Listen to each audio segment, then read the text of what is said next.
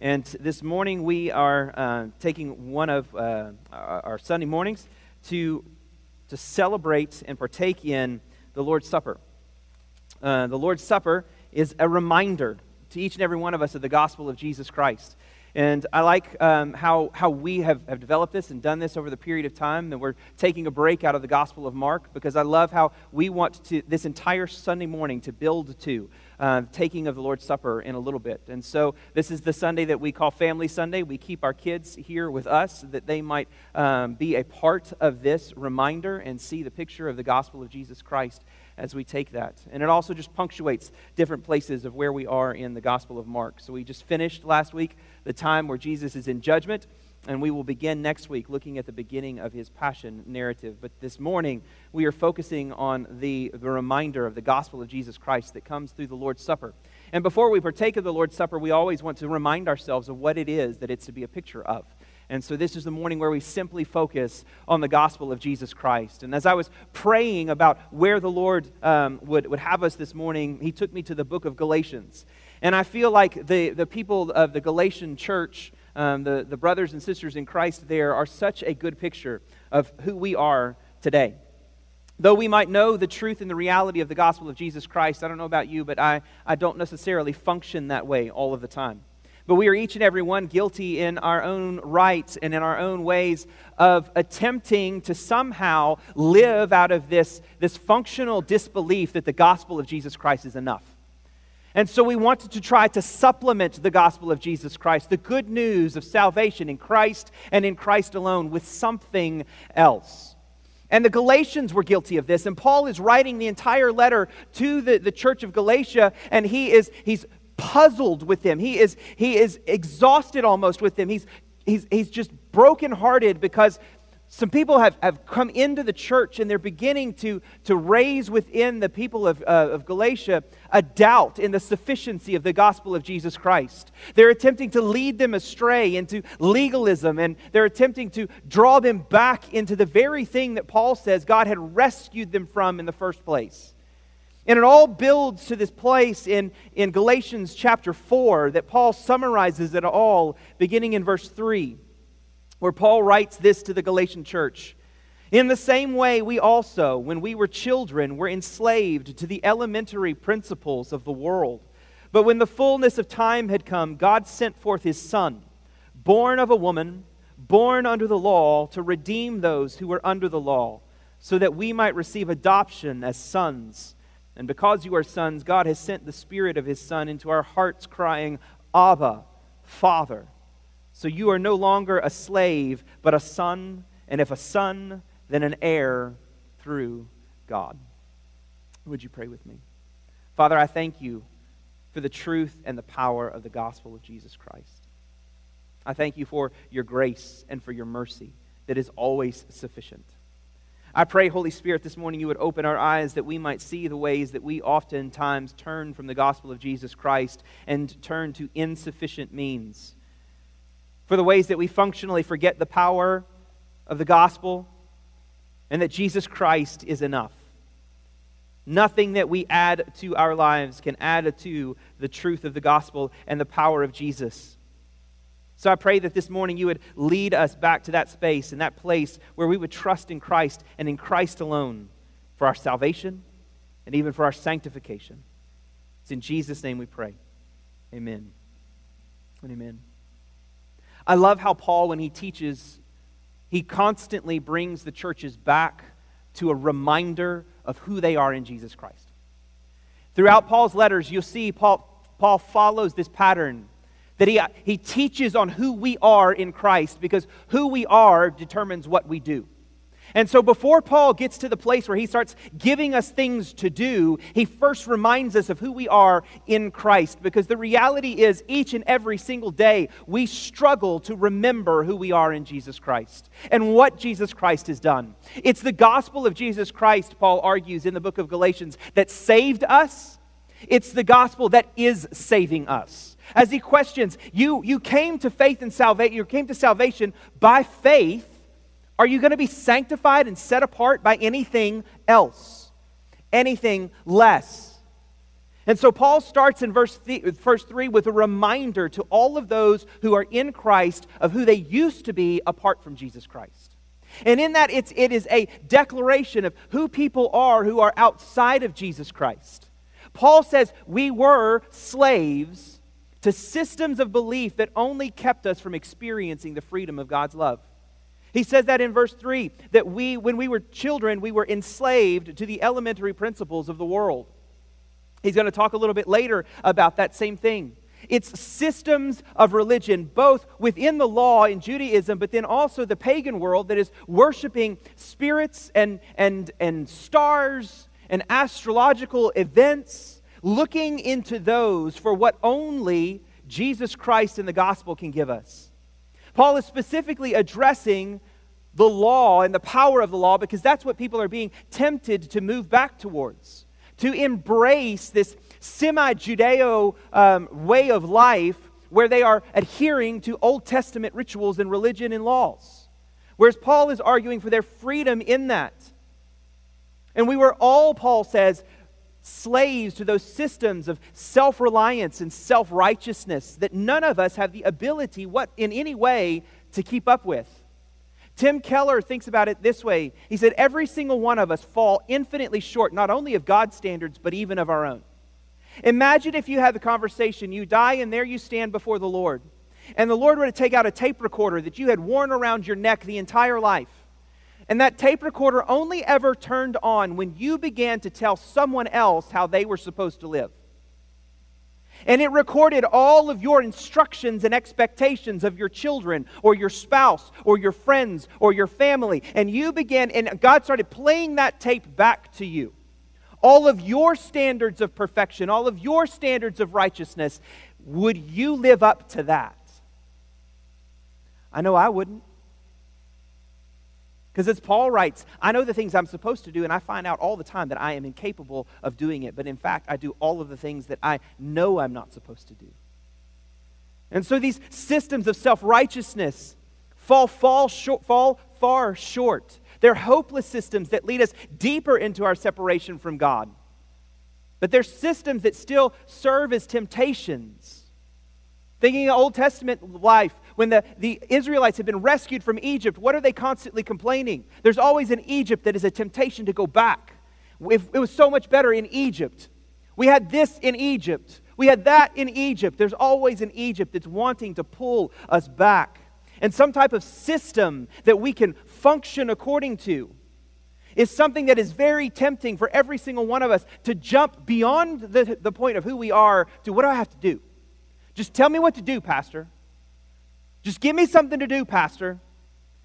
If I just had a checklist that I can check off, and I know that if I get all of these boxes checked, I'm good with God, that's what I want from you, Pastor.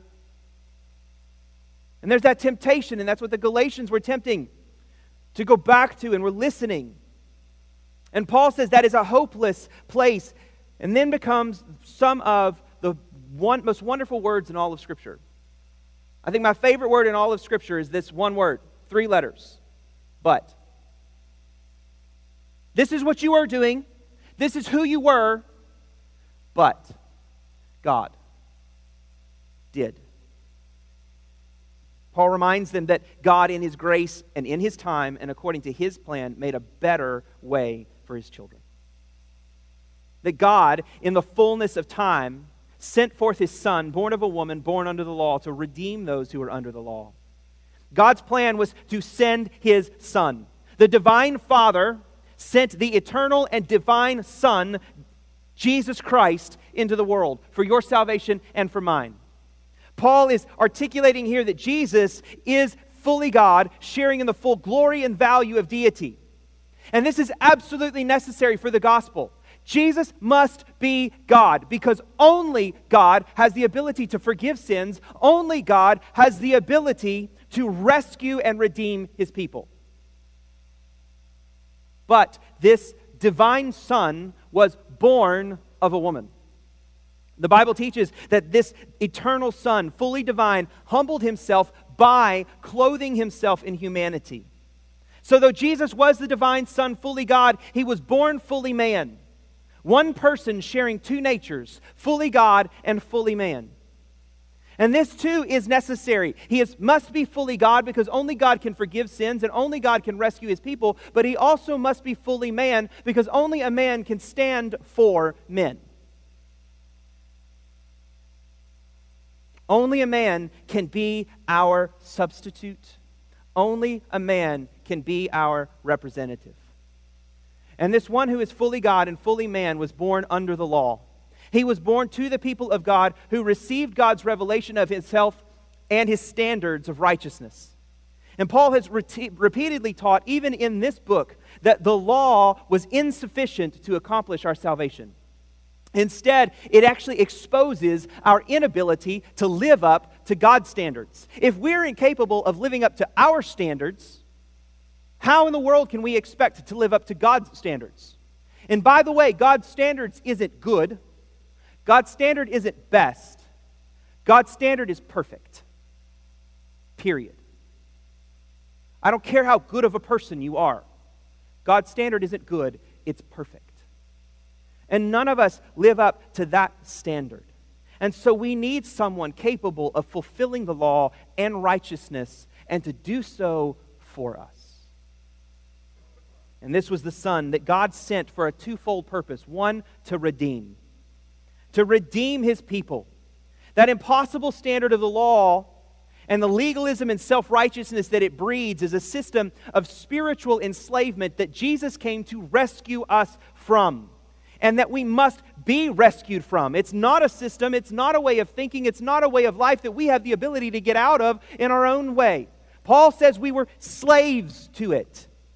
Jesus did this for us, and the way that he did this for us is by redeeming us. In Galatians 3, just a chapter before, verse 13, Paul tells us how he did this. Christ redeemed us from the curse of the law by becoming a curse for us. That's the notion that Jesus became our substitute. We deserve to be cursed for our disobedience, for our lack of faith, for our attempt to supplement what only God can do in his fullness. Jesus took that place that we deserve, that he did not, as he went to the cross. And there he endured the wrath of man as sinners and the wrath of God for sinners. That's just one side of the coin, though. He came to rescue us, he came to redeem us. But on the other side, he, the God sent the Son to redeem those under the law so that we might receive adoption as sons. The good news of the gospel isn't just that our sins are forgiven, it's that we are given an entirely new identity in Jesus Christ, such that we are no longer seen as sinners, but we are now sons. We are no longer slaves, we are now sons of God. And ladies, before you get really upset because he says sons here and not sons and daughters here, you don't want people to come into this and implement and say that this is sons and daughters of God. You want to know why? Because daughters got nothing. In this culture and in this day, the only people that inherited anything were sons. So, ladies, what Paul is doing is he is elevating you to the place of a co heir with Jesus Christ, co equal to all of your brothers in Christ. You are as a son of God, fully inheriting all that God has for all of his children, period. He's just earlier said there's no longer slave nor free, there is no longer male nor female, there is no longer Jew nor Greek. God has torn it all down. So, ladies, you are considered a son, firstborn son of God by Jesus Christ's sacrifice for you. Don't let somebody tell you that this needs to be sons and daughters of God.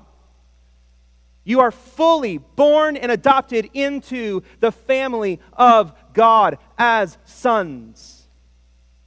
Every single one who has believed in Jesus as Lord and Savior has been both rescued and reconciled and given a new identity in Jesus Christ. But where we struggle is in our sin, we live like functional amnesiacs.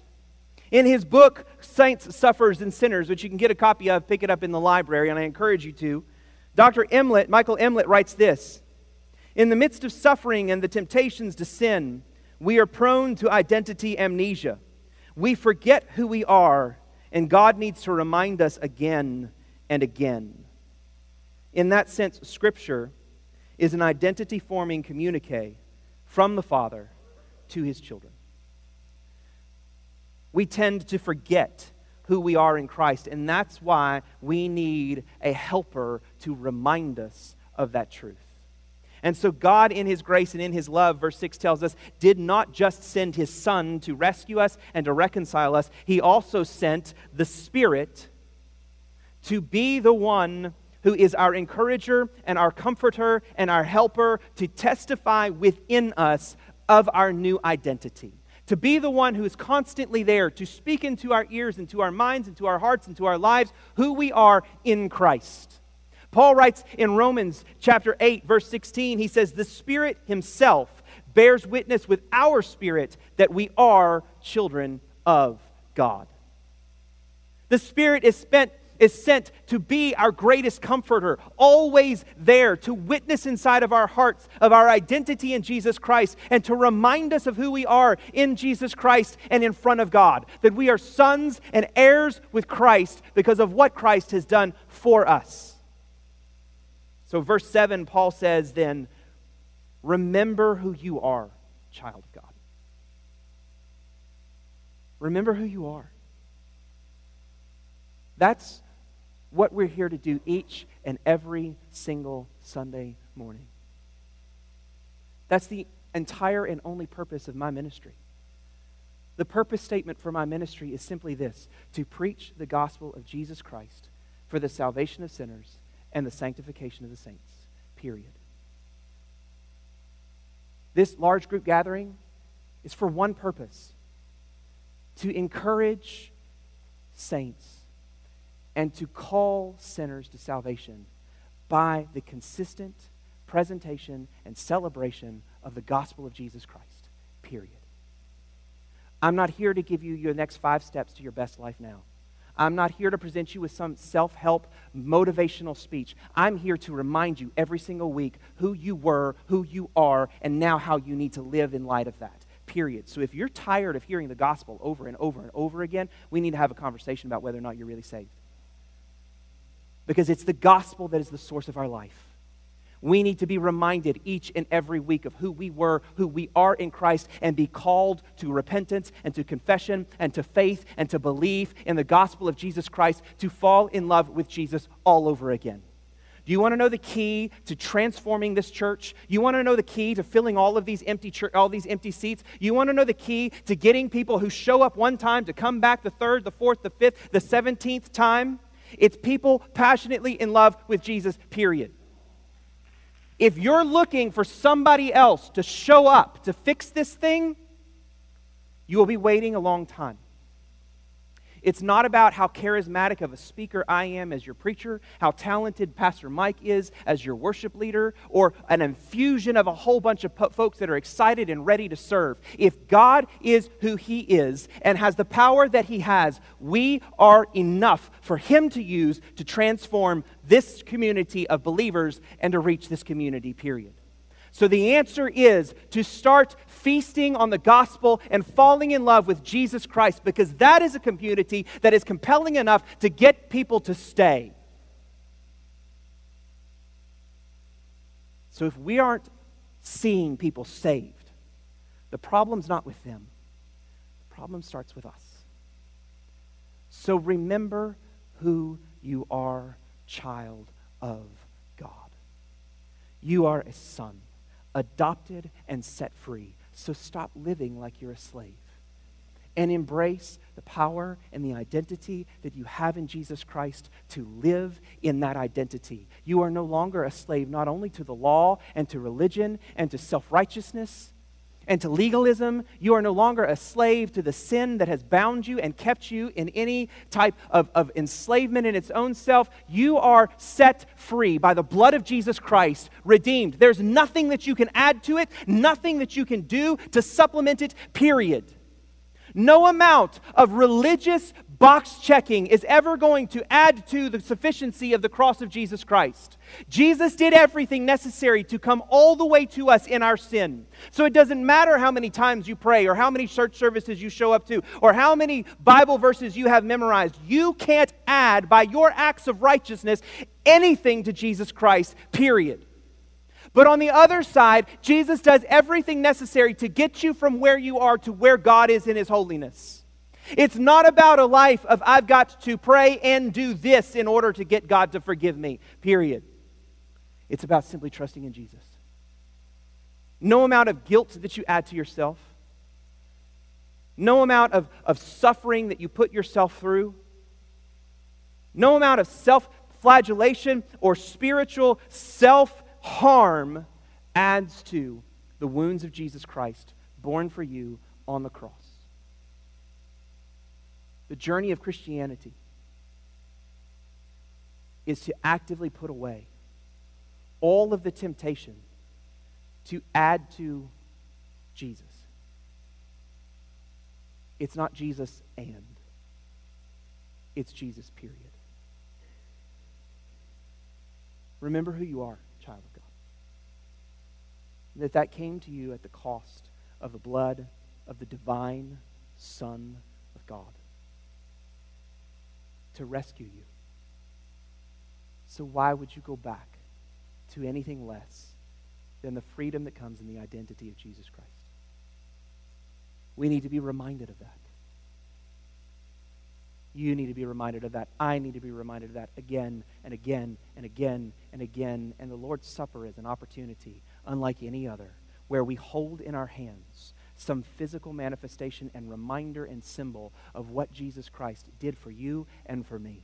The body that was broken on our behalf, the blood that was poured out so that we might live inside of a new covenant established by God through the death of his son Jesus Christ, that we might be set free that we might be called sons of God, that we might live lives in love with God in front of every single person around us, because God has done everything necessary for your salvation.